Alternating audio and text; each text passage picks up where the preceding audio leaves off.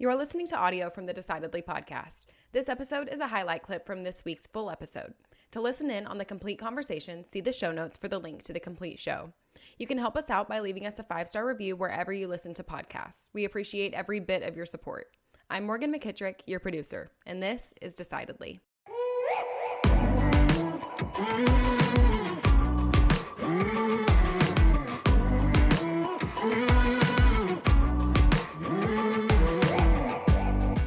The interesting one of the most interesting learnings of my past maybe 12 months is something that you just hit on. So you said what we have to do is first determine who we want to become before we determine what we want to do or how we're going to get there or whatever.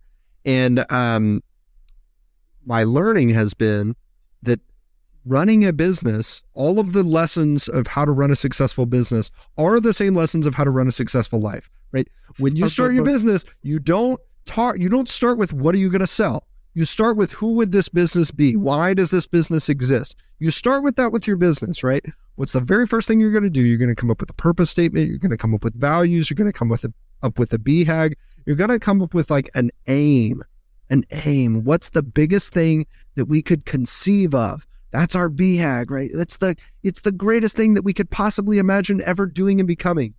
And why is that important to us? Well, it's important to us because of these values. And then with our life, we go, what should I do next month? what should I what should I do? Where should I go? What job should I get? It's like, well, who do you want to be as a human?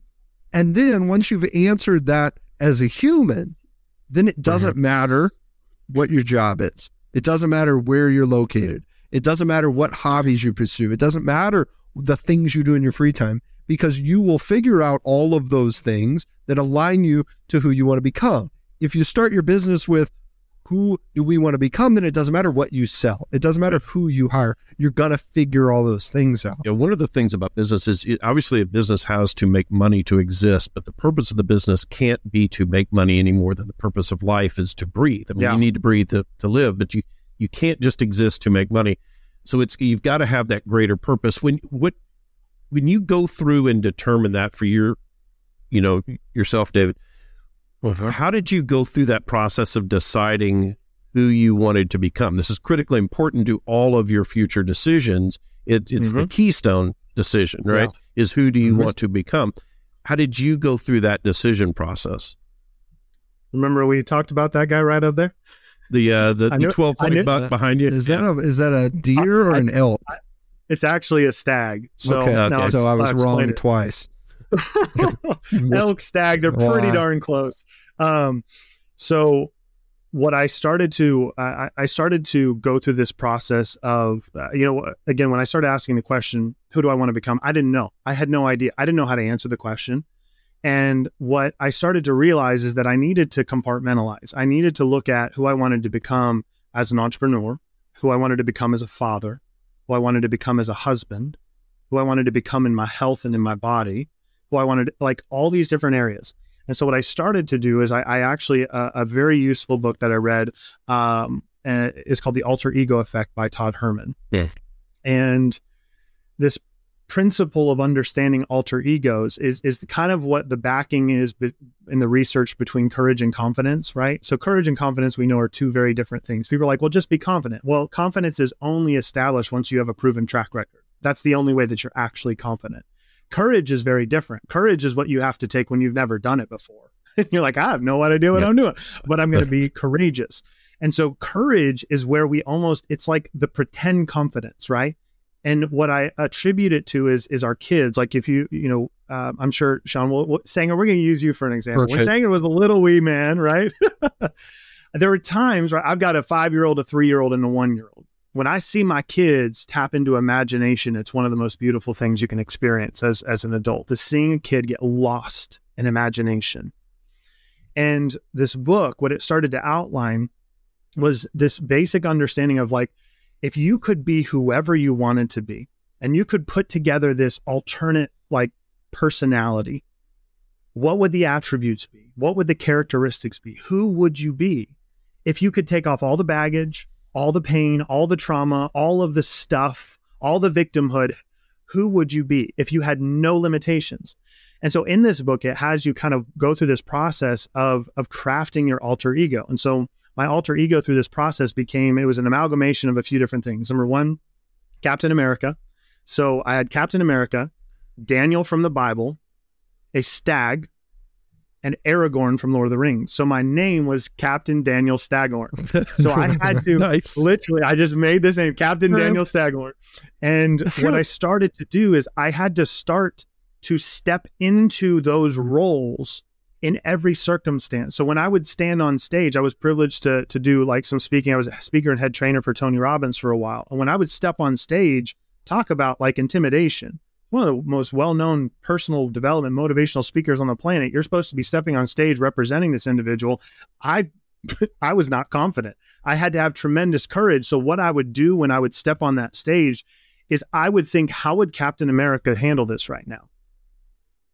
How would Rogers, Captain Rogers, actually step into this right now? And how would he carry himself? How would he speak? How would he, he talk? And so, in practicing, like the stag, for example, for me is more about my family. It's this presiding, right? It's this presiding, regal, kingly presence is like I'm overlooking and taking care of my family. And when I would show up for my kids and for my wife, I would have to like turn on this trigger and remember, okay, I need to step into who I want to be. I'm Captain Daniel Staghorn. I know this sounds hokey, but when you imagine enough and consistently you actually start to, uh, the research is now proven, you start to rewire your brain. Your neurochemistry change. Yeah. The neuroplasticity in the brain, you start to actually start to believe these things about yourself until one day you wake up and you're like, oh my gosh, I don't even recognize myself. I have become everything that I said that I would be. Now I've got to redefine success and who I want to become next. I need to create a new version. But for me, it was this process of taking courageous action and becoming extraordinarily accountable to be the father I wanted to be, to be the husband I wanted to be, to fix my health, to build the business.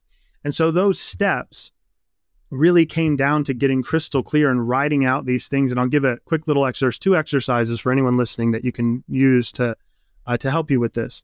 The first one is you take a sheet of paper and you divide it in the middle, and on the left hand side you write down every single area of your life that you're dissatisfied with, as it pertains to you personally. What do you not like about yourself? What are you dissatisfied with? What are you frustrated with? And on the opposite side of the page, you write one of two things. You either write what you want in your life.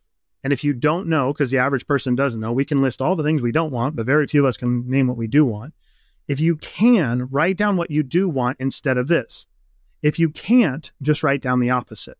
If you write down the opposite of whatever you wrote on the left hand side of the page, it'll give you a clue or an indication of what you need to start aligning with, as Sanger said earlier, aligning actions and behaviors and thinking patterns and, and mentors and modeling. That's exercise number one. It'll help you see the areas of your life that you can focus on changing. But then the other one was writing out my perfect day. I sat down yes. one day and I, I, I wrote out my perfect day from the moment I woke up until the moment I went to bed. And guys, when I wrote this thing down, I laughed. I was like, ain't nobody on the planet have a day like this. There's no way that this could ever happen. Well, and what you have to do is you have to put work and play and family, all of it together. You can't just say my perfect day would be to go to Disneyland. Yeah, sitting on the beach like, for 12 hours. No, no, no, yeah, yeah, yeah. You got to do a real day. You have to do a real day. And when I wrote it down, I laughed. I was like, there's no way this is ever possible. Because when I wrote it down, guys, I was working 60, 70, 80 hours a week, full time corporate. Like, there's no way. And about two years later, I was sitting in in my house on my chair and I opened up this journal entry and I, I had forgotten about it, honestly. I'd completely forgotten about it. And I'm sitting there, my kids are playing on the floor. We just had lunch together. And I'm reading this and I start weeping. Because what I was reading on the page was what I was living in that moment everything that I had said that I wanted to create in my life as far as the newness, the lifestyle I wanted to have, who I wanted to be. Like one of the things I wrote down on that page was I want breakfast, lunch, and dinner with my kids. I don't know how. That doesn't even seem realistic or possible. But I want breakfast, lunch, and dinner with my kids. This is when I want to wake up. I want to go to the gym. Then I want to come home. I want to work out with my, like, I had everything listed out. And I opened up that journal entry and realized that had actually been made manifest or created in my life because of two years prior, I had made the intention, the decision to lean into those things, but I had completely forgotten about it.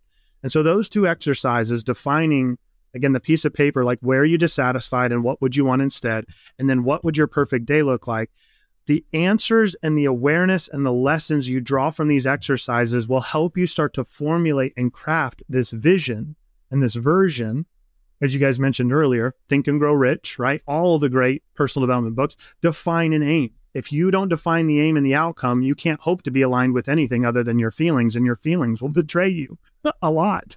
Yeah. The the writing out my perfect day i did that three or three and a half years ago and the the prompt was not only it wasn't just my perfect day it was my perfect day five years from now. So i'm i'm almost i'm not even well i'm not even almost to the point where it would have been five years but i've done at least 80% of those things and my life looks 80% or more like the life that just like you thought i thought was silly it was like there's no way i mean i included stuff that i thought was just no, I'm nobody's ever gonna. I'm never gonna do this as long. Not even when I retire am I gonna be able to do this. And sure mm-hmm. enough, I mean, within months, those things started happening. And some of that is is like when you imagine it, you've allowed yourself to believe it. My jujitsu coach told me uh, that he, since he was a kid and started wrestling, all the way to when he started competing jujitsu to when he was a professional fighter, um, you know, in the UFC, and things like that, he would visualize his match.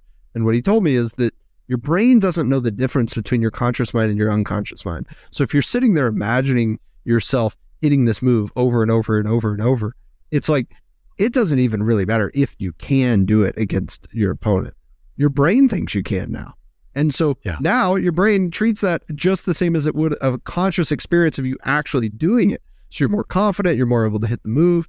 That can be applied to there's studies that show that's applied to weightlifting, where visualizing lifting the weight will allow you to lift a weight heavier than if you did not visualize. And I think that that's true with life. It's like visualizing the life that you want allows you to start making the steps to bring that life uh, to reality.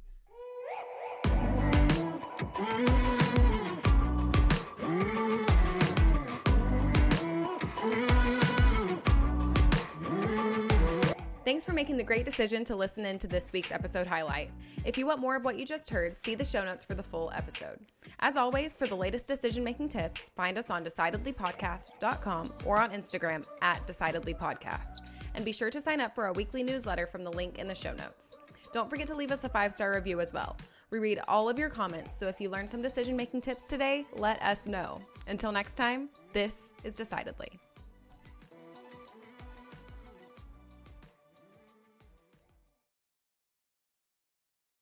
Insights, advice, and comments provided by Shawn Smith, Sanger Smith, and speakers identified as part of the Decidedly podcast should not be considered recommendations. Speakers not identified as members of Decidedly are expressing their opinion, and their statements should not be construed as reflecting the views of the Decidedly team. This podcast is produced solely for informational purposes, not personalized advice.